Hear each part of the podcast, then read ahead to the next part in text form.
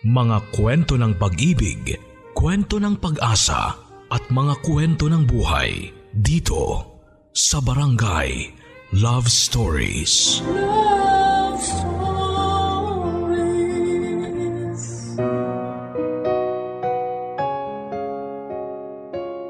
Bawat isa sa atin ay may espesyal na kwento tuwing sasapit ang Kapaskuhan. Mga kwentong nagbibigay ng kulay sa pagdiriwang nito. Sa kabila ng mga pinagdadaanan natin sa nakalipas na labing isang buwan, may mga kwento rin naman tayo ng pag-ibig na sa unay sinubok ng panahon. At naging mahirap para sa atin na ilaban ito, lalo na kung ang humahad lang dito ay ang mga mahal natin sa buhay mismo. Ganito ang sinapit ng kabarangay nating si Ernesto. Sa kabila ng kanyang edad ay sumubok pa rin siyang magmahal.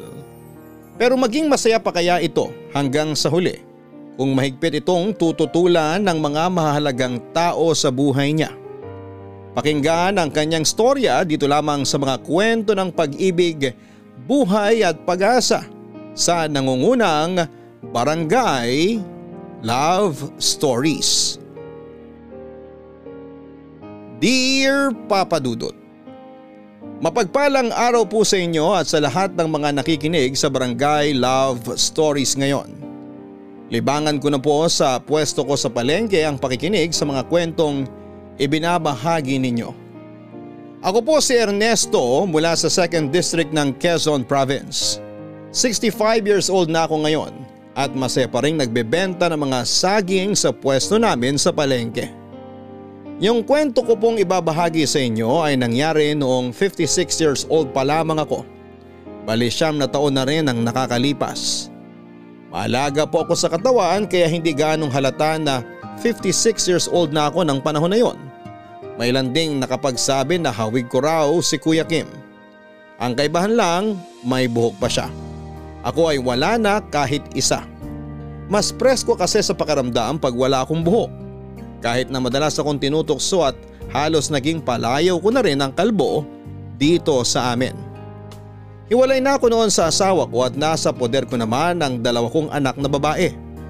Bukod sa pwesto ko sa palengke, meron akong lupa na ginawa kong sariling sagingan. Doon ako kumukuha ng supply ng mga saging na binibenta ko sa pwesto. Nagbabagsak din ako sa ibang mga palengke. Hindi man ako nakapagtapos ng pag-aaral ay ginamit ko naman ng diskarte ko para magkaroon ng sariling kabuhayan. Pinag-iipunan ko na rin ang pagbili ng bagong sasakyan pero dahil maganda pa ang takbo ng lumang owner type jeep ko ay hindi ako nagmamadali na kumuha ng bago. Katuwang ko sa negosyo ang panganay kong anak na si Etela. 35 years old pa lamang siya ng panahon na yon. Masipag siya at masunurin pero lagi namang nasasangkot sa mga away kapitbahay dahil sa pagiging chismosa niya. Lagi pang sawi sa pag-ibig kaya may mga pagkakataong hindi ko alam kung paano pagagaanin ang loob niya.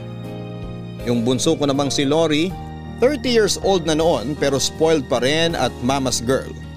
Malayo ang loob sa akin ng isang yon kahit binigay ko na ang lahat ng gusto. Hindi rin naman ako nagkulang sa pagbibigay ng atensyon sa kanya. Sadyang mas malapit lamang ito sa kanyang ina at tanggap ko naman yon. Bukod sa ilang problema sa mga anak ko ay isa pa sa mga nagpapasakit ng ulo ko ang bungangera naming kapitbahay na si Crisanta. Hindi ko lang kasi siya basta kapitbahay kundi kakompetensya rin sa pwesto sa palengke. Maladina Bonavi bilang Giselle sa abot kamay na pangarap ang datingan niya. Bagamat naiinis ako sa kanya ay hindi naman may tatangging kahit may edad na. Maganda pa rin siya at di mahirap magustuhan kung medyo bumait lang sana.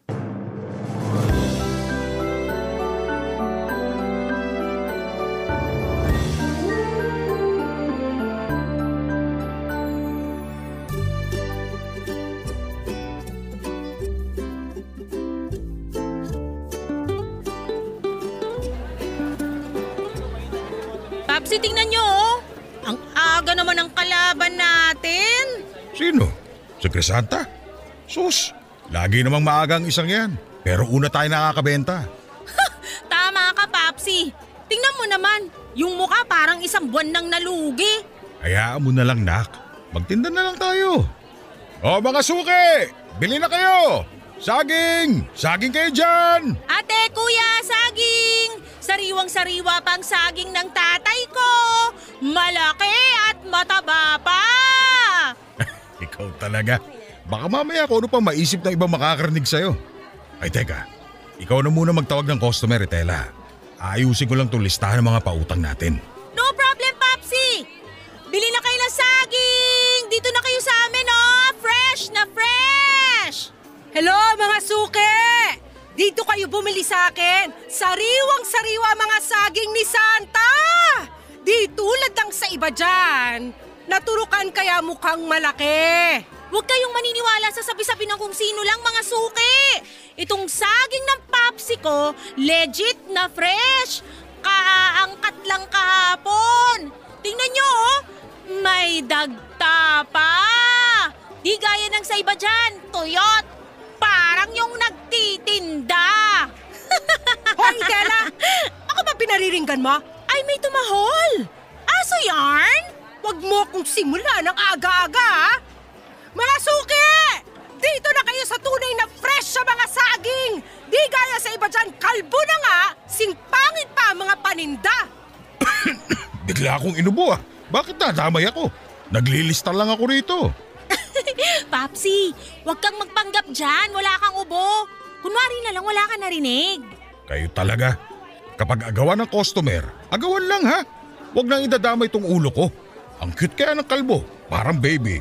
Hay, eh yan naman kasing si Crisanta. Lagi na lang na-high blood sa atin. Katas yata ng ampalaya inalmusal kaya ganyan. Naku nak, hayaan mo na. Basta galingan mo na lang sa pagtatawag ng customer para makarami ka kagad ng benta. Mamaya eh, paalis na rin ako para maningil. Di ka ba muna babawi ng tulog, Papsi? Eh madaling araw pa lang nagde-deliver ka na ng saging ah. Baka naman magkasakit ka na niyan. Sus, wag mo na akong alalahanin. Malakas pa ako sa sampung kalabaw. Kayang-kaya kong sarili ko. Malakas pa sa kalabaw? Baka mukhang kalabaw! Tingnan mo tong marites na to. Oy, wag kang ang nakikisapat sa usapan namin. Palibasa wala kang anak kaya wala kang kabanding. Che, Nak, tama na. Sobra naman yata yung sinabi mo. nakakapi ko na po kasi, Papsi.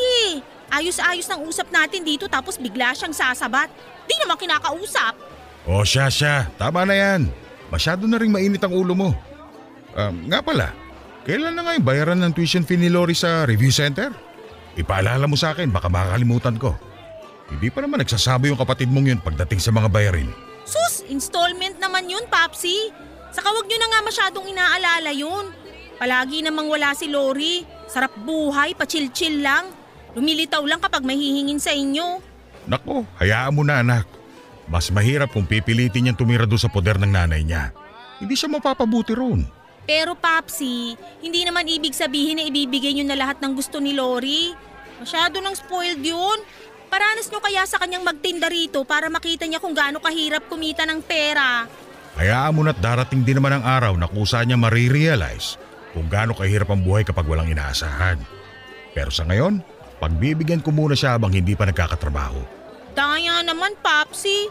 Samantalang ako, mabubulok na lang dito sa palengke. Araw-araw saging na lang lagi itong kaharap ko. Pwede bang ibang saging naman? Nako, ikaw talaga. Napaka-berde niyang utak mo. Wala na ba talaga nagkakagusto sa'yo kaya nagkakaganyan ka? Meron naman daw. Sabi ng albularyo.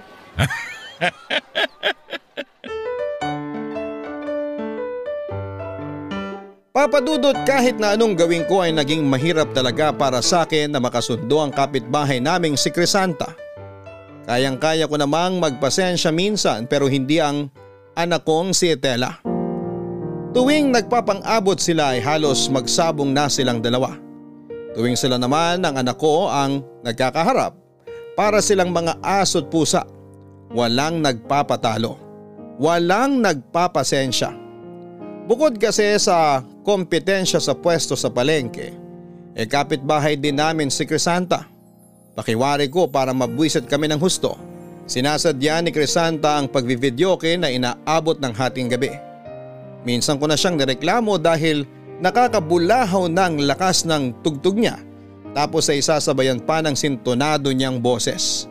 Ang katwiran naman ni Crisanta nagkakasiyahan lang sila ng mga kaibigan niyang inimbitahan sa bahay niya. Bukod sa problema namin sa ingay at bunganga ng aming kapitbahay, unti-unti na rin akong nagkakaproblema sa bunso kong anak na si Lori. Napapadalas na kasi ang pag-uwi niya ng madaling araw. Tuwing tinatanong ko siya ay sinasagot lamang ako ng pabalang. Bagay na hindi ko na nagugustuhan. Kaya madalas ko na rin siyang napagsasabihan on. May mga pagkakataon din na naaabutan ko sila ni Etela na nag-aaway at halos magkasakitan na rin ng dahil lang sa mga simpleng bagay. Alam ko namang normal lamang yon sa magkapatid pero malaking sampal sa akin kapag sa harap ko sila mismo nag-aaway. Pakiramdam ko ay nagkulang ako sa parte ng pagdidisiplina ko sa kanila bilang isang ama. Ginawa ko naman ang lahat para disiplinahin silang magkakapatid. Pero hindi na yon ganong kadali lalo na pareho na silang matanda. Yung mga ganong edad kasi, aminin man natin o hindi ay mahirap na talagang kontrolin dahil may sarili na silang desisyon. Inahayaan ko naman silang mag-decide para sa sarili nila pero gusto ko ring makasigurado na naroon ako sa tabi nila para gabayan sila papadudot.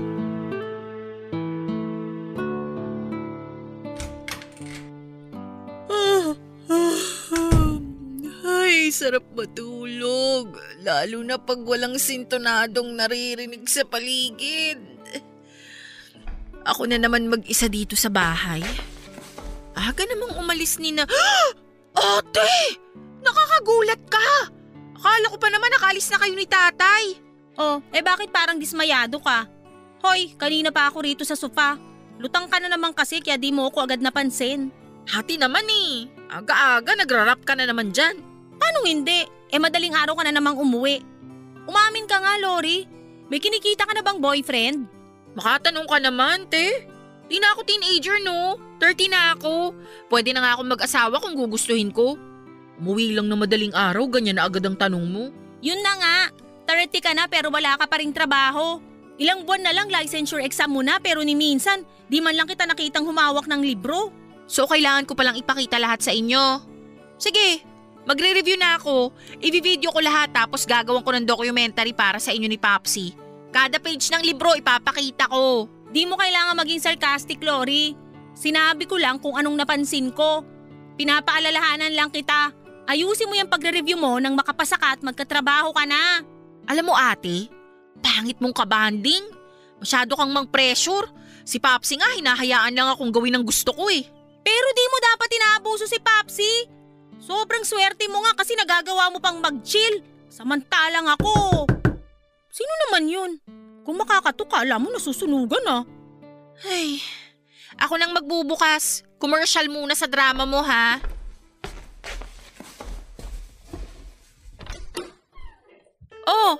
Ninong Osme.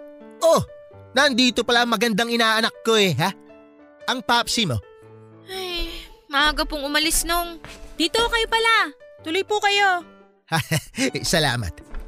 Kala ko naman kung sino, yung GGSS ko lang palang Ninong. May sinasabi ka, Naksi? Sabihin mo lang kay Ninong, ha? Alam mo naman, walang di kinakayang angking kong kagwapuhan. Isang ngiti ko lang, gagaan na ang lahat. GGSS ko po talaga nung. GGSS? Ano yun? Gwapong-gwapo po sa sarili. Ganun ka po, di ba? Grabe ah. Kahit pinlastic mo na lang sana ako. Medyo pasmado yung bibig mo eh. Tsaka tito, huwag kang didikit sa may bintana ah. Baka kasi mapagkamalang ang kurtina.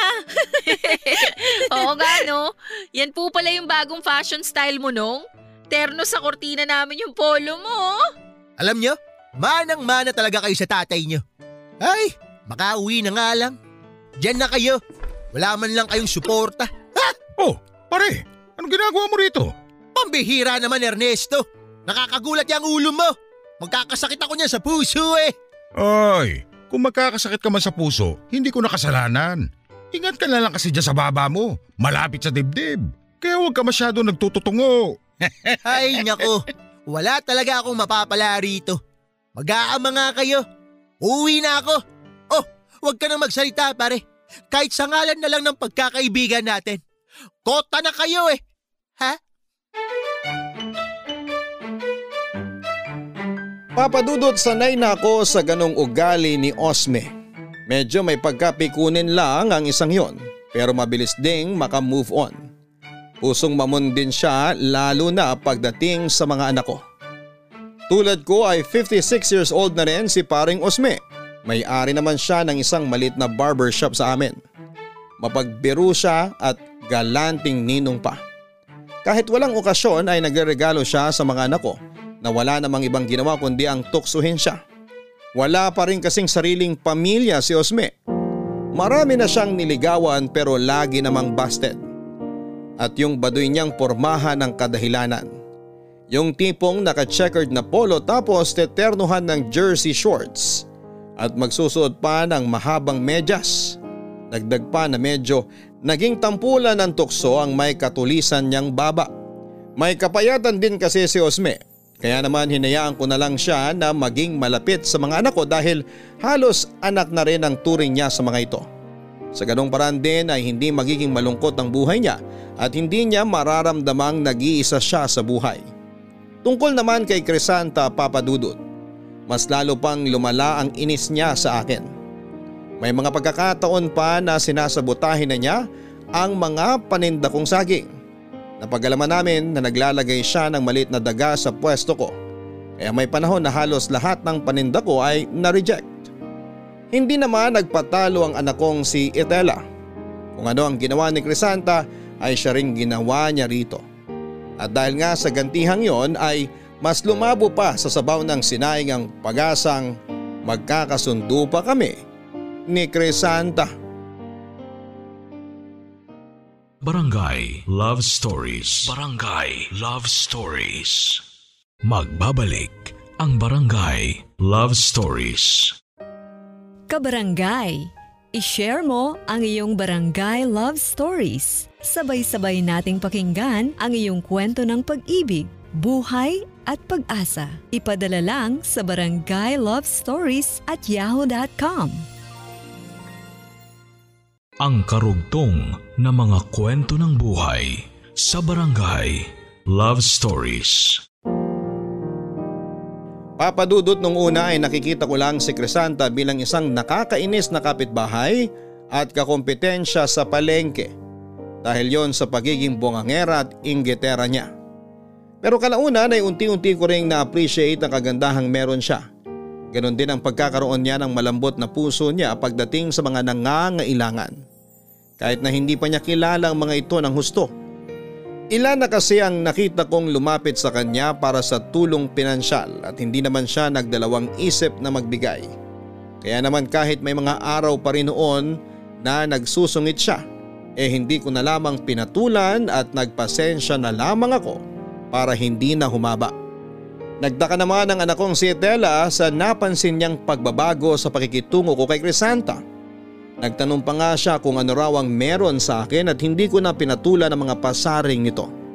Pero sinarili ko na lamang ang tunay na dahilan. Alam ko kasi papadudot na kapag sinabi ko na unti-unti ko nang hinahangaan si Crisanta ay hindi yon magugustuhan ng anak ko. Sinubukan ko rin noon na magkaayos silang dalawa pero hindi rin umubra.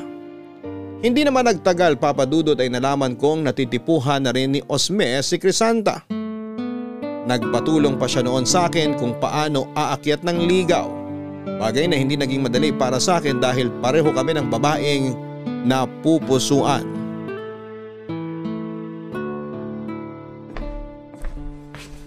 Pare, happy birthday! Shot pa tayo! Salamat pare. Baka nagugutom ka pa ha. Kain ka lang. Sa dami ng nakain ko, pare. Handa na ako magpakawala ng tear gas mamaya eh. Nako, pasa ko sa tear gas mo na yan. Dala na ako dyan eh. Yung huling beses na nautot ka pare, nag-uwi lahat ng mga bisita ko. Grabe yung pinakawala mo nun. Gumuguhit sa ilong. Maraming migraine dahil sa'yo. Pinilit mo kasi kung kumain ng marami. Sus, kunwari ka pa eh, nagpapilit ka naman. Dinamo lang sa pakurot-kurot sa fried chicken, pero halos maubos mo na lahat. Alam mo, Minsan, hindi na talaga nakakatuwa yung talas ng memorya mo. Pag-asawa ka na nga lang ulit pare para hindi ako yung laging nakikita mo. Paano eh, may nakauna na sa nagugustuhan ko. Sus, may nakauna lang pala eh. Bakit? Sila na ba? Kung hindi pa, huwag kang papatalo. Hanggat hindi ka pa naman binabasted. Ha? Wow! May pinaguhugutan kaya ta pare. Meron nga. Si Crisanta. Ang ganda-ganda niya pare pero mapanakit eh. Mapanakit? Paano mo naman nasabi? Pare naman. Gusto mo pa talagang sabihin ko. Pero sige, kung diyan ka masaya. Binasted ako ni Crisanta. Anak ng tokwa, itinuloy mo talaga panliligaw sa kanya. Eh hindi na ako magugulat kung babaste din ka nun. Isipin mo na lang ha, mangga at saging. Hindi talaga terno eh. Hayop din yung mga biro mo eh, no? Parang totoo na. Ha? Eh sino ba may sabi nagbibiro ako? Mamaya mo na ako gisahin. Itutuloy ko muna yung kwento. Ang sabi niya nung binasted niya ako, ayaw niya raw sa boto-boto. Baka raw matinik siya kapag naging kami. Hindi na nga ako pinalapit eh. Matulog ka rin kasi ng maayos at kumain ng marami para magkalaman ka. Tingnan mo nga oh, mukha kang puyat na paniki. Sa unang tingin talaga, mapagkakamalan kang walis tingting eh. Isa ka pa eh. Nakakalata na ako sa iyo ha. Kaibigan ba talaga kita? Biro lang. Marami pa namang ibang babae dyan. Hindi lang si Crisanta. Alam ko rin naman yun pare. Pero iba talaga kasi ang tama ako kay Crisanta eh. Dito, diretso sa puso. Ang sakit-sakit pare. Alam mo yun, papanain na rin sana siya ni Cupido eh. Kaso, puyat din yata yung loko. Nagmintis. Kung tinamaan sana si Crisanta, imbitado ka kagad sa kasal namin. Wala naman tayo magagawa kung hindi tayo magustuhan ng mga nililigawan natin. Ang mahalaga na lang dun eh, ginawa natin lahat ng makakaya natin para respetuhin pa rin sila at ang desisyon nila sa kabila ng lahat. Eh, hindi naman porket gusto natin eh, gusto na rin tayo. Hmm, drama mo rin eh. Eh ikaw ba? Di ka man lang ba tinamaan kay Crisanta?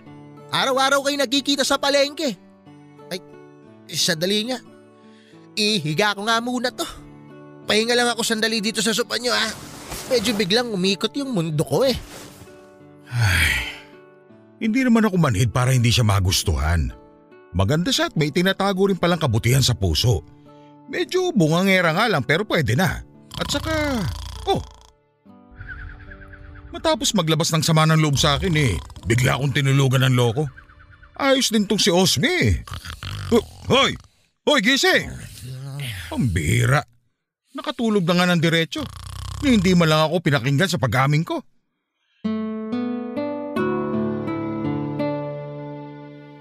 Batid ko na maraming maapektuhan kapag sinabi ko noon ng tunay na damdamin ko para kay Crisanta.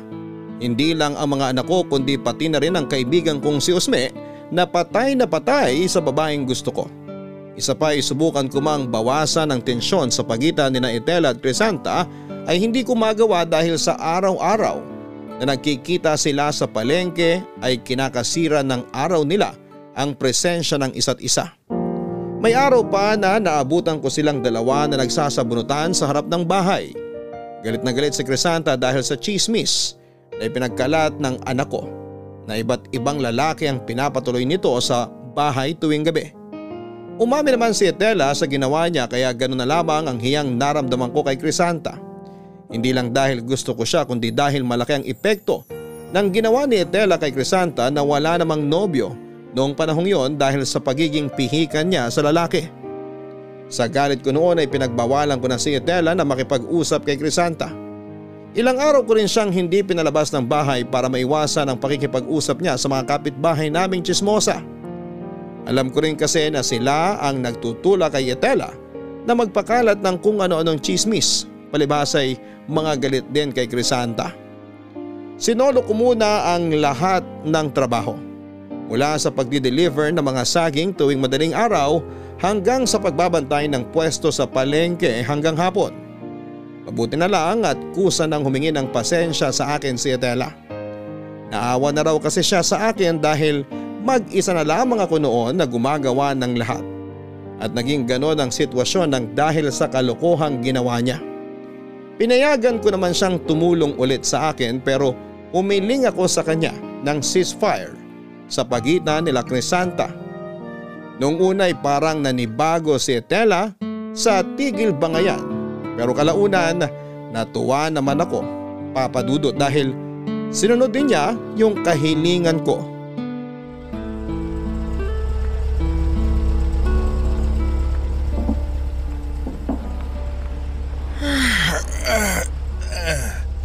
Ay, salamat. Makakauwi na rin. Pinahirapan pa ako maningil ng mga nangutang na yun. Naku, pasado alas 7 na pala. Mukhang mauubusan na naman ako ng ulam. Teka, parang pamilyar yung naglalakad na yun ah. Si Crisanta ba yun? Crisanta! Uy, ba't ka naglalakad? Umiiyak ka ba? Mukha ba akong tumatawa ha? Nakikita mo namang may luha, magtatanong ka pa. Te teka sandali. Huwag ka naman kagad magalit. Pero bakit nga? Ano ba nangyari? Nahold up kasi ako. Dun sa... Dun sa may iskinitang dinaanan ko. Ano? Teka sandali. Na-report mo na ba yan? Oo, pero wala eh. Walang CCTV dun sa iskinitang yun. Hindi ko rin nakita yung mukha nung lalaki ng hold up sa akin kaya malabo nang may balik yung pera ko. Eh saan ka pupunta? Pauwi ka na ba? Sumabay ka na sa akin. Baka kung maparo ka pa niyan sa daan. Ha? Naku, hindi na. Nakakaya naman tsaka baka makita pa ako ng anak mo. Sugurin pa ako nun. Ay sus, yung pa talaga iniisip mo. Paano kung may mangyari pa sa'yo habang naglalakad ka pa uwi sa inyo? Sa layo pa ng lalakarin mo, ano oras ka pa niyan makakarating sa bahay mo? Kaya sige na, sakay na. Pero... Wala nang pero-pero. Halika na, isasabay na kita. Huwag mo nang alalahanin ng anak ko. Hindi ka makikita noon. Sige, pero basta utang to ha. Magbabayad ako. Anong bayad-bayad ang sinasabi mo? Hindi lahat ng tulong kailangan may kapalit. Pero hindi naman tayo magkaibigan. Hindi rin tayo... Hindi pa. Pero pwede naman nating totohanin yun, di ba? Sigurado ka ba dyan? Bakit naman hindi? Nagawa nyo nga mag-ceasefire ni Itela eh. Hindi rin naman siguro imposible magkasundo naman tayo. Yung hindi na natin kailangan mag-away o magagawa ng customer sa palengke. Kahit naman hindi natin gawin yun eh, makakabenta pa rin naman tayo pareho. Sa bagay. Pero hindi naman talaga yun yung inaalala ko. Kung ikaw gusto mo makipagkaibigan sa akin, yung mga anak mo, imposible. Walang imposible hanggat hindi pa nasusubukan. Nga pala, malaki ba yung natangay nung holdupper sa'yo? Ah, malaki-laki rin eh. Yung buong kita ko sa maghapon tsaka yung mga bayad sa pautang ko. Ay, ang laking lugi. Pero di bale, mababawi pa naman yun. Kesa naman magripuhan ako sa tagiliran. Nako, hindi ko ma-imagine na magkakapeklat ako ng ganun. Peklat pa talaga inalala mo ha? Siyempre, eh kahit naman pagtitinda ang trabaho ko, dapat makinis pa rin ang kutis para, alam mo na, di gaanong halata ang edad. Grabe no? Halos hindi ko na maisip kung paano nagsimula yung hindi natin pagkakasundo. Pero mas malala talaga sa panganay mo. Masyadong mainit ang dugo nun sa akin eh. Hayaan mo. Darating din yung araw na magkakasundo rin kayong dalawa. Total, marami naman kayong pagkakapareho. Ah, Ernesto, salamat nga pala ha. Tsaka pasensya na rin sa mga nagawa ko noon. Sa panlalait ko sa'yo at sa mga paninda mo. Alam mo namang hindi totoo yun eh. Pagganti lang. Napilitan na lang din ako. Sus, pass is pass. Hayaan mo na yun. Ang mahalaga, yung ngayon at yung magiging future natin. May sinasabi ka? Ah, ah, wala, wala. Naku, malapit na pala tayo. Eh, saan ba kita ibababa? Ah, doon na lang sa may kanto para hindi makita ng mga anak mo. Salamat uli ha. Hayaan mo. Babawi ako. Wala yun. Hindi mo kailangan bumawi. Basta kung may kailangan ka, magsabi ka lang. Dahil sa pagtulong na ginawa ko kay Crisanta, nang gabing yon ay yun na rin ang naging tulay para unti-unting magbago ang pakikitungo niya sa akin. Hindi pa rin nahanap ang holdupper na lang biktima sa kanya at malabo na rin na mabawi pang nakuhang pera kaya tinanggap na lamang ni Crisanta ang malaking pagkaluging yon. Ang dating agawan namin ng customer sa palengke ay nauwi sa bigayan. Sa ganong paraan ay pareho kaming kumikita at natuwa na rin ang may-ari ng mga kalapit naming pwesto dahil wala na raw silang naririnig pang bangayan noon. At tuwing nagkakatinginan kami ni Crisanta, hindi namin maiwasang mapangiti sa isa't isa. Ganon pala ang pakiramdam kapag yung dati mong kaaway at kinakainisan ay napalapit na rin sa'yo. Ewan ko ba pero hindi ko maiwasan noon ang kiligin tuwing gumaganti ng ngiti si Crisanta. Para tuloy kinikiliti ang puso ko tuwing nahuhuli ko siyang panakanakang sumusulyap sa akin. Pakiramdam ko noon ay para kaming bumalik sa pagiging teenager dahil sa nararamdaman namin para sa isa't isa. Hanggang sa umabot na nga kami sa puntong palihim na kaming nagkikita ni Crisanta papadudot. Kumakain na kami sa labas ng kaming dalawa lang, doon ko ipinakita sa kanya kung gaano siya ka-espesyal sa akin. Sa tinagal-tagal na kasi ay noon lamang ako tinamaan ng ganoon sa isang babae. Dahil doon ay naglakas loob na rin akong aminin sa kanya na gusto ko siya at bala ko ng manligaw, papadudot. Barangay Love Stories. Barangay Love Stories. Magbabalik ang Barangay Love Stories. Mga hugot na may kurot. Kung alam mong para sa'yo, ipaglaban mo. Barangay LS Love Says. Pero kung may mahal na siyang iba, palayain mo na. Barangay LS Love Says. Now streaming on Spotify.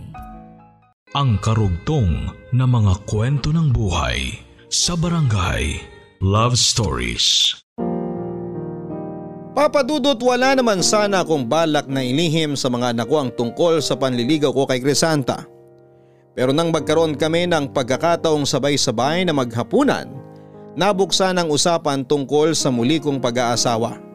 Tinutokso pa nga ako ng mga anak ko noon dahil hindi raw nila lubos maisip kung paano ako nakatitiis na walang babae sa buhay ko. Matapos ang hiwalayan namin ang kanilang ina. Payag naman daw sina Itela at Lori na magkaroon ako ng bagong kinakasama basta mabait, maalaga at tanggap silang magkapatid. Ang kaso papadudot, piliin ko na lang daw ang kahit sinong babae sa mundo. Wag lang ang babaeng kinakainisan nila. At alam ko rin naman noon na si Crisanta ang tinutukoy nila. Sa unang pagkakataon ay pinanghinaan ako ng loob Nagdalawang isip ako na sabihin sa kanila na si Crisanta nga ang babaeng napupusuan ko. Mas matimbang kasi sa akin ang mga anak ko. Kaya kong isakripisyo ang sarili kong kaligayahan para sa kanilang dalawa. Tutal sa loob naman ng maraming taon ay nakaya kong mag-isa. Pero hindi ko rin naman may tatangging hindi ko na lang basta gusto si Crisanta ng mga panahon na yon. Dahil mas lumalim pa ang nararamdaman ko para sa kanya. Mahal, kain ka pa. Eto, tikman mo tong niluto kong kare-kare. Masarap to. Lalagyan kita sa plato mo. Naku, nakakahiya naman. Ako na lang. Hayaan mo kung pagsilbihan ka. Simpleng bagay lang naman ito. Tsaka, kaya nga kita inimbitahan dito para magawa ko to eh. Hmm, ang sweet mo naman. Lakas maka-teenager ah. Ganyan ka rin ba sa asawa mo dati? Hmm, medyo. Pero ayaw kasi nun ng nilalambing. Naku, wag na natin siya pag-usapan. Pasis-pas nga, di ba? Sige na nga. Teka, nasa na nga pala mga anak mo? Linggo ngayon na. Di ba dapat family day nyo? Family day natin. Ayaw mo? Pwede naman tayong bumuo. Kahit ngayon na. Ernesto? Ano ka ba? Mamaya may makarinig sa'yo eh. Wala namang ibang tao rito. Tayo lang. Alam mo nakakainis ka. Siyempre yung mga kapitbahay natin. Nakita pa naman nila akong pumasok dito kanina. Oo, eh mo naman. Hindi naman magkakadikit mga bahay dito sa atin. Hindi tayo maririnig kung hindi tayo sisigaw. Maliban na lang kung may saaswang yung mga yun. Ikaw talaga? Nananakot ka pa. Mamaya magkatotoo pa yung sinasabi mo eh. Nako, wag mong sabing naniniwala ka pa sa mga aswang-aswang na yan. Siyempre naman no. Dami kaya niyan sa probinsya namin. Alin? Yung mga ngatok sa gabi tapos manghihingi ng ulam? Hindi, ano ka ba? Puro ka talaga kalokohan. Kung di ka naniniwala, dadalawin kita mamayang gabi at papatunayan ko sa'yo. Mas bagay kung akong aaswang sa'yo. Uy, Ernesto! Ay, siya nga pala. Nabanggit sa akin ni Osmi nung nagkainuman kami rito. Umakit pala ng ligaw yun sa'yo? ah, oo. Pero diniretso ko naman agad siya na hindi ko siya gusto. Kesa naman umasa pa, no? Di ko nga alam kung saan siya kumuha ng lakas ng loob para manligaw eh. Nako, eh siko pa lang ang talas na baka masugatan ako. Yan din palagi namin tukso sa kanya. Buti na nga lang hindi napipikon. Pero minsan, nagdadrama rin yung isang yun.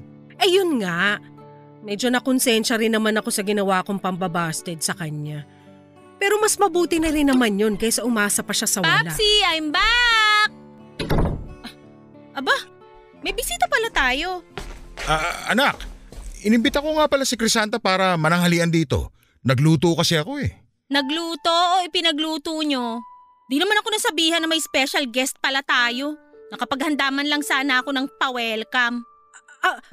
Ernesto, uuwi na lang siguro ako. Naku hindi, hindi ka pa tapos kumain. Nak, pakiusap naman. Bakit ka ba kasi aalis eh di naman kita pinapaalis? Di ko naman kasalanan na sobrang init ko kaya napapaso ka sa presensya ko. Nak, kumain ka na lang. Sige na. Ah, hayaan mo na Ernesto. Pauwi na rin naman ako pero pwede bang mag-uwi nitong kare-karet lumpia mo? Ang sarap kasi. Ayun, kunwari pang nahihiya. Magbabalot din naman pala. At may baon pang plastic. Uy, Tela, ano ba? Okay na pala ako, Itela. Hindi na ako magbabalot. Pasensya na talaga. Ernesto, uwi na ako. Salamat sa pag-imbita tsaka dito sa masarap mong kare-kare. First time ko makatikim ng ganito kasarap na luto. Bye, Crisanta. See you never. Ay, ihatid na kita sa labas, Crisanta. Di mo na sana ako hinatid pa dito sa pinto. Tumayo ka pa tuloy. Nakaabala pa ako sa'yo. Ano ka ba? Ako nga dapat na mahiya sa inasal ng anak ko. Kaya pasensya ka na talaga ha?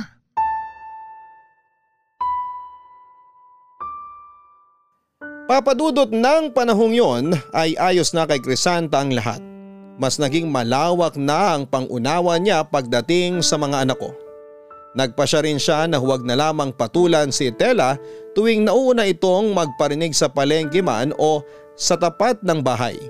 Pero sadyang matigas ang panganay ko at ayaw makipag-ayos kahit na ilang beses pang gumawa ng paraan si Crisanta para magkasundo sila. Hindi ko alam kung ano nga ba ang pwede kong gawin. Pero dahil nadadala na rin ako noon sa nararamdaman ko para kay Crisanta ay nagkikita na lamang kami ng patago. Para nga akong teenager sa paraang kong yon. Yung bang tipong istrikto ang magulang kaya hindi nagpapaalam pag nakikipagkita sa kasintahan. Wala rin kaalam-alam ang mga anak ko na sinagot na ako ni Crisanta matapos ang ilang buwang ligawan. Hati ang emosyon ko noon. Masaya ako pero naroon pa rin ang takot sa magiging reaksyon nila papadudot. Mahirap para sa akin ang itago ang relasyon namin ng nobya ko. Lalo na at araw-araw naming nakikita ang isa't isa.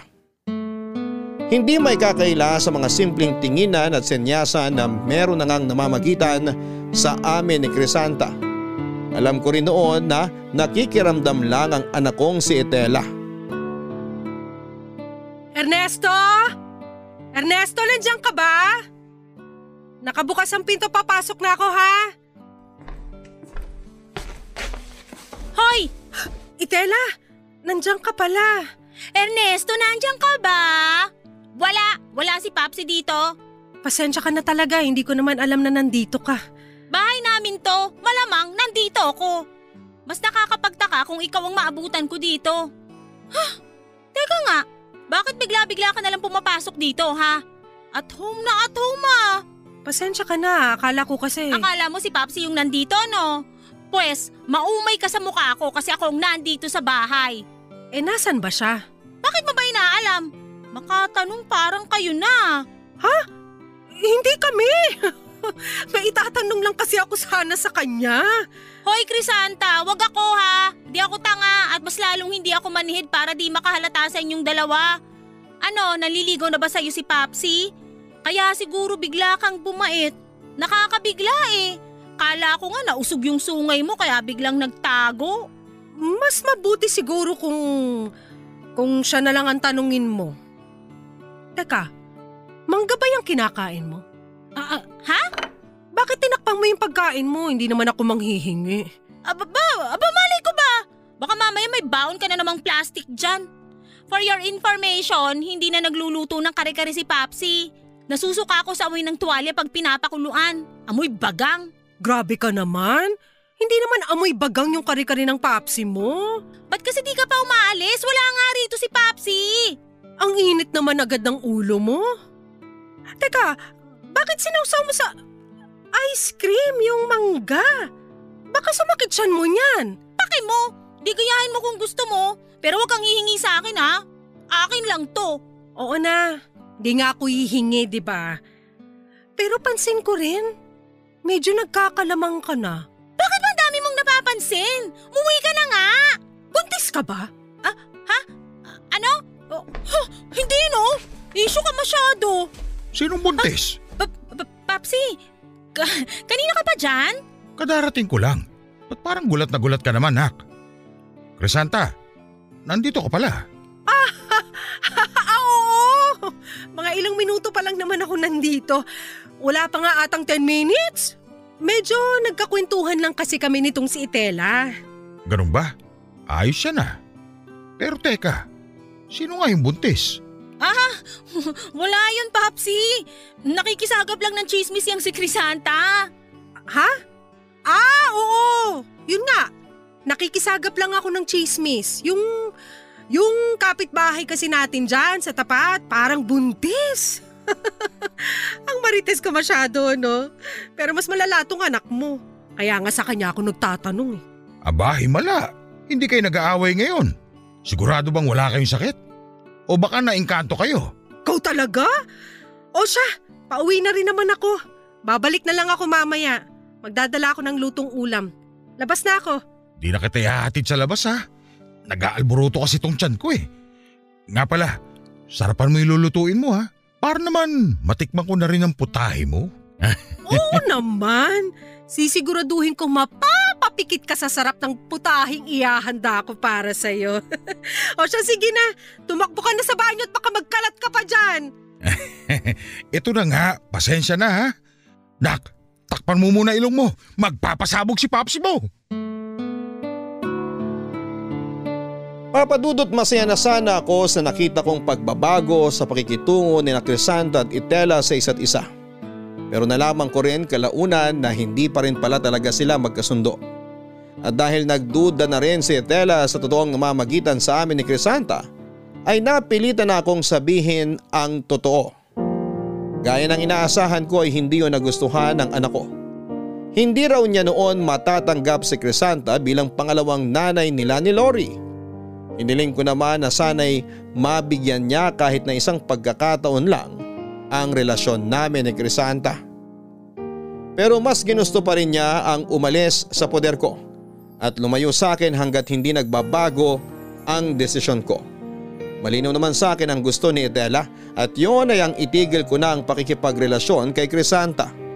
Ang tanging naiwan na lang sa akin ng panahon na yon ay ang bunso kong anak na si Lori. Hindi pa kasi nito alam ang tungkol sa relasyon namin ni Crisanta dahil madalas itong wala sa bahay. Uuwi ng madaling araw at aalis din ng maaga. Pero hindi ko rin naman yun pwedeng itago pa sa bunso ko lalo na't alam yon ng panganay ko. Doon ko na rin sinabi na balak na naming magsama ni Crisanta. Papadudot umaasa pa rin ako na matatanggap niya ang babaeng pumuno ng puwang sa puso ko. Pero tila suntok sa buwan ang hinihiling kong yon sa mga anak ko. Tulad ni Etela ay hindi rin yon nagustuhan ni Lori. Umaasa pa rin kasi ito na magkakabalikan pa rin kami ng nanay nila. Barangay Love Stories. Barangay Love Stories. Magbabalik ang Barangay Love Stories. Smile ka naman dyan! Kwentong Barangay LS. Now streaming on Spotify. Ang karugtong na mga kwento ng buhay sa Barangay Love Stories. Papadudot ng mga oras na yon kung kailan naman sumapit na ang Disyembre. Saka pa ako naiwan ng mga anak ko na mag-isa sa bahay. Hindi yon naging madali sa akin dahil nasanay ako na tuwing umuuwi sa bahay ay naroon ang mga anak ko. Kaya naman nanibago ako sa matinding katahimikang sumasalubong sa akin. Halos hindi ko na rin magawang magluto ng sarili kong pagkain dahil nalulungkot lamang ako kapag nakikita ko ang mga bakanting upuan sa hapagkainan kung saan kami madalas na nagbabanding ng mag-aama. Yun ang unang beses na naranasan kong mag-isa ng matagal sa bahay ko. Pero dahil sa pagmamahal ko sa mga anak ko, ay hinanap ko kung saan sila pumunta magmula ng layasan ako. Kahit naman nasa wasong edad na sila ay hindi ko pa rin sila kayang pabayaan na lamang. Hindi naman nagtagal ay nahanap ko na si Etela pero hindi niya ako pinagbigyan na makausap siya. Nang panahon na yon ay doon na siya nakikituloy sa bahay ng bago niyang boyfriend. Hindi ko naiwasang magtampo dahil sa araw-araw na magkasama kami ng panganay ko. Ni minsan ay hindi niya nabanggit sa akin ang tungkol sa bago niyang boyfriend. Wala kahit panganan man lang nito o papadudot. At ang masakit pa ay buntis na rin pala siya nung panahon na yon. Nasubaybayan ko naman si Etela hanggang sa paglaki kaya natitiyak ko na magiging mabuti siyang ina. Alam ko rin na may kakayahan na siyang buhayin ang magiging anak nila ng nobyo niya. Si Lori naman ay mas piniling makisiksik sa nanay ng panahon na yon na may bagong asawa na. Halos madurog ang puso ko sa pag-iwan sa akin ng mga anak ko. Nalungkot ako papadudot at sinisisi ko na lamang ang sarili ko sa paglayo sa akin ng mga anak ko. Naisip ko noon na sana pala ay hindi ko na lamang inuna ang pansarili kong kaligayahan. Salamat sa pagpunta mo rito. Hindi ko na kasi alam ang gagawin ko eh. Ilang linggo na rin silang wala. Nandyan lang naman sa tabi yung bahay ko. Kahit sigawan mo lang ako eh, makakapunta agad ako rito. Yung mga anak ko kaya? Pupunta kaya sila? Bigyan mo lang sila ng oras Ernesto. May intindihan ka rin nila. Hindi man ngayon pero malay mo, bukas o sa makalawa. Sila pa mismong pupunta rito para makita ka. Sana nga. Pero sa sitwasyon nila ngayon, mukhang okay naman sila eh. Parang hindi na nila ako kailangan. Alam mo hindi yan totoo. Hindi naman porke nagkaroon lang kayo ng di pagkakaunawaan eh, hindi ka na nila kailangan. Mahal ka na mga anak mo. Sure ako ron.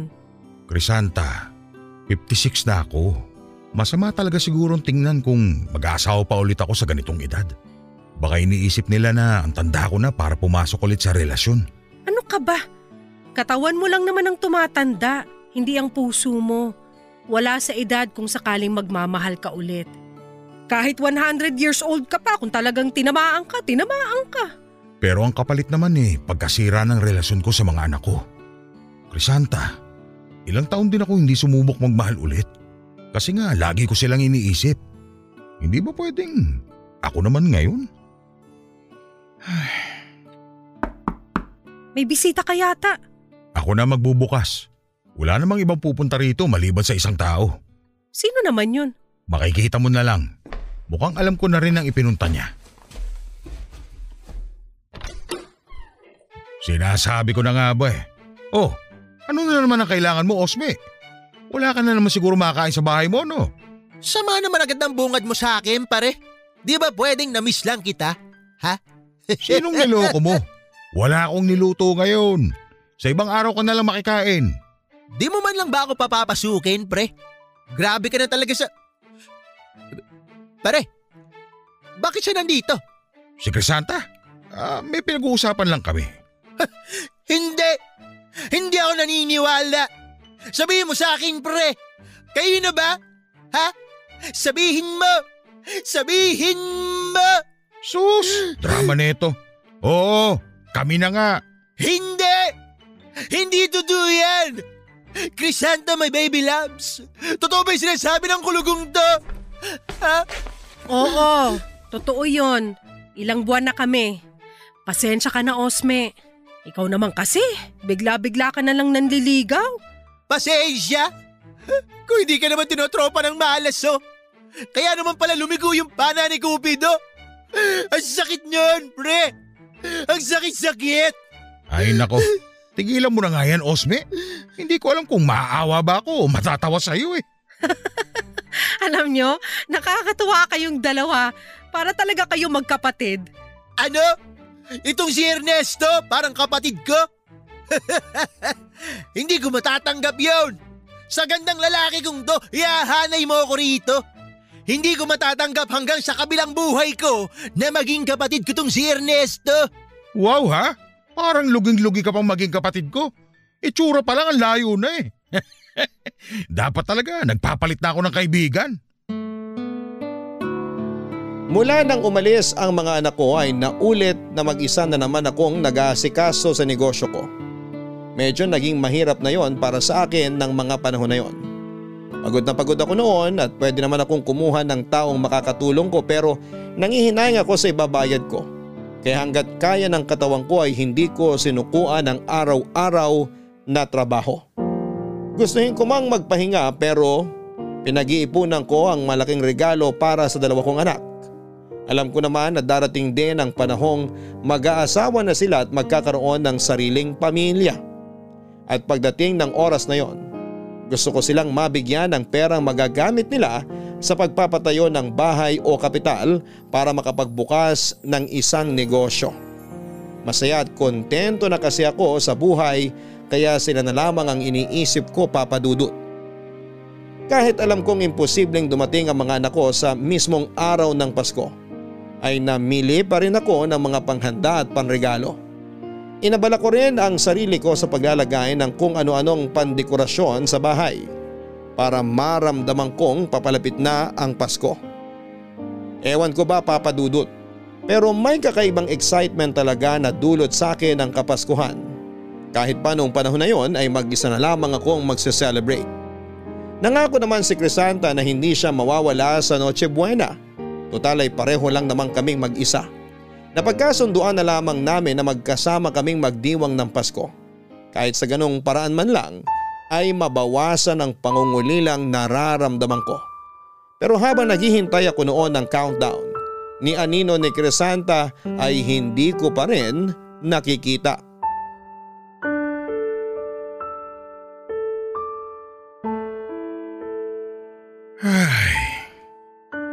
Ay nako Ernesto. Ilang minuto na lang at magpapasko na. Pero mag-isa ka pa rin. Nasa na kaya siya? Nandiyan na yata siya. Ay, salamat naman. Surprise! Merry Christmas, pre! Crisanta! Osme! Akala ko... Gulat ka, no? Kala mo siguro, si Crisanta lang ang pupunta rito. Siyempre, alam ko na nagluto ka, pre. Kaya di pwedeng palampasin ko na lang ang pagkakataon na makakain ako rito. Sus, kahit hindi mo naman sabihin eh, matagal ko nang alam na pagkain lang lagi ang pakay mo rito. O siya, tuloy kayo. Hindi ko na isasara tong pinto. Pasko naman. Ah, naganda nga pala ako. Marami akong niluto kahit na... Ops, bawal malungkot pre. Kaya nga kami sumugod dito eh. Huwag ka nang malungkot dyan. Baka malukot yung bunbunan mo, sayang. Kinis pa naman. Mahal, ang totoo niyan, hindi lang kami ang makakasama mo ngayon para magdiwang ng Pasko. May mga inimbitahan pa kasi kami. Para sana mas masaya. Okay lang ba? Oo naman. Kahit sino naman eh, welcome dito sa bahay ko. Pero sino ba yung mga inimbita nyo? Parang wala naman ako nakitang kasama nyo kanina, mahal. Sa harapan ko pa talaga kayo nagtawagan yan ha. Kung di ba naman kayo mapanakit eh. Pasalamat kay Ernesto. Pasko ngayon. Kaya sige na, magpapaubaya na ako. Tsaka handa mo na yung sarili mo. Eto na yung surpresang sinasabi namin sa iyo. Pasok! Papsi! Mga anak, dumating kayo. Ah, ah, pasok, pasok. Marami ako hinandang pagkain dito. Sakto, niluto ko yung mga paborito nyo. Papsi, gusto muna naming mag-sorry sa'yo sa pangiiwan namin ni Lori. Totoo po, Papsi. Sorry kung, kung naging selfish kami. Hindi man lang namin naisip na ang tagal mo na rin nagsasakripisyo para sa amin. Tapos, ipinagkait pa namin sa iyo yung pagkakataong maging masaya ulit. Lori, anak, halika nga rito. Pinapayak mo naman kagad si Papsi mo eh. Huwag mo nang isipin yun ha. Ang mahalaga, nandito ka. Kayo ng ate mo. Ang gusto ko lang malaman eh, kung naging maayos ka ba nung wala ka rito. Kung naging masaya ka ba, kwentuhan mo ako ha. Uy, Papsi! Pansinin mo rin kaya ako. Ikaw talaga. Pwede ba namang hindi ko pansinin ng masipag kong anak? Alam mo, kung ano man yung sasabihin mo, ayos na yon anak. Hindi mo kailangang humingi ng tawad dahil naiintindihan kita. Basta, ang mahalaga, nandito kayo at sama-sama tayo ngayong Pasko. Ano ba yan? Nahiiyak ako sa inyong mag-aama. Ako nga rin eh, ha? Tutulo na sana yung uhog ko eh, pero na-distract ako sa ulo ni Ernesto eh. Tumapat pa talaga sa ilaw. Nakakasilaw. Gumaganti ka ngayon ha. Sige, pagbibigyan muna kita. Tutal eh, magka-countdown na. Eto na. 10, Nine! Eight! Seven! Six!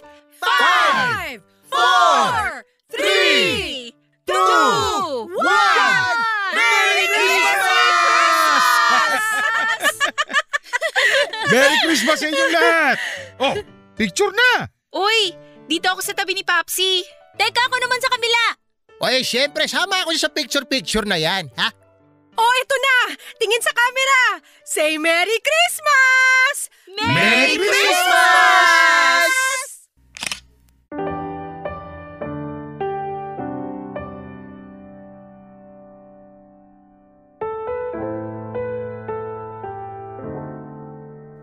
Papadudot buong puso kong tinanggap ang pagbabalik ng mga anak ko.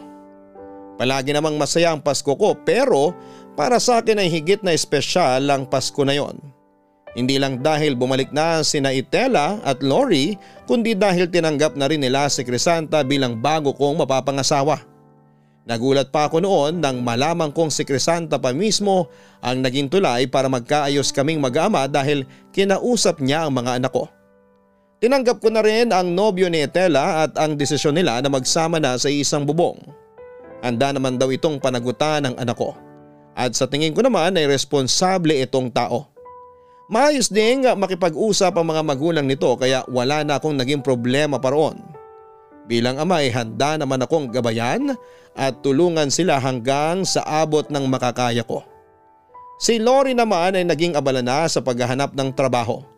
Hindi na siya nagpumilit pang bumalik sa bahay ng nanay niya dahil hindi raw naging maganda ang trato sa kanya ng napangasawa nito. Maganda naman ang pasok ng bagong taong yon sa buhay ng bunso ko dahil agad siyang natanggap sa inaplayan niyang trabaho.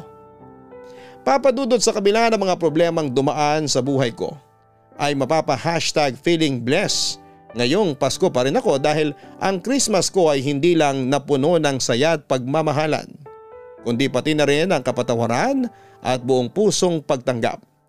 Sa ngayon ay happily married na ako kay Crisanta at kahit imposible nang magkaanak kaming dalawa dahil menopause na siya ay masaya naman kami dahil palaging bumibisita sa amin ang mga anak ko na ngayon ay pareho ng ina.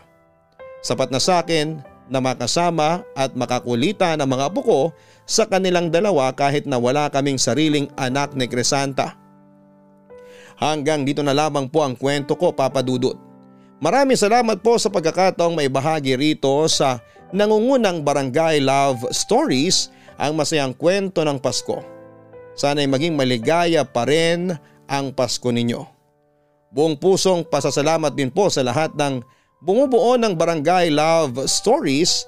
Mabuhay po kayo, ang programa ninyo at ang buong Barangay LS 97.1 numero uno po kayo. God bless and Merry Merry Christmas. Ang inyong forever kapuso at kabarangay, Ernesto. Mga kabarangay, tunay na wala sa edad ang pag-ibig. Pag tinamaan ka ay tinamaan ka. Pero kakibat na rin ito ang matatanggap nating judgment mula sa ibang tao. Minsan talaga dahil sa edad natin ay hindi may iwasang may magpaparamdam sa atin na parang wala na tayong karapatang ma-in love at maging masaya ulit. Ang masakla pa, minsan ay hindi basta sino lang ang tututol sa bagay na yon kundi pamilya pa natin mismo. Tulad na lamang ng naranasan ng sender nating si Ernesto. Tinutulan ng mga anak niya ang relasyon niya kay Crisanta pero sa huli ay natanggap din naman ng mga anak niya. Naging merry pa ang Christmas niya, hindi naman masamang magmahal basta wala tayong inaagawan at sinasaktan. Magmahal ng tapat para lagi rin tayong feeling blessed lalo na ngayong magpapasko. Kaya kung medyo tumatanda na tayo at may pagkakataon pa namang magmahal ulit, grab the chance mga kapuso at mga kabarangay. Hanggang sa muli ako po ang inyong si Papa Dudut sa Barangay Love Stories number 1. Mga kwento ng pag-ibig, kwento ng pag-asa at mga kwento ng buhay dito sa Barangay Love Stories. Love Stories.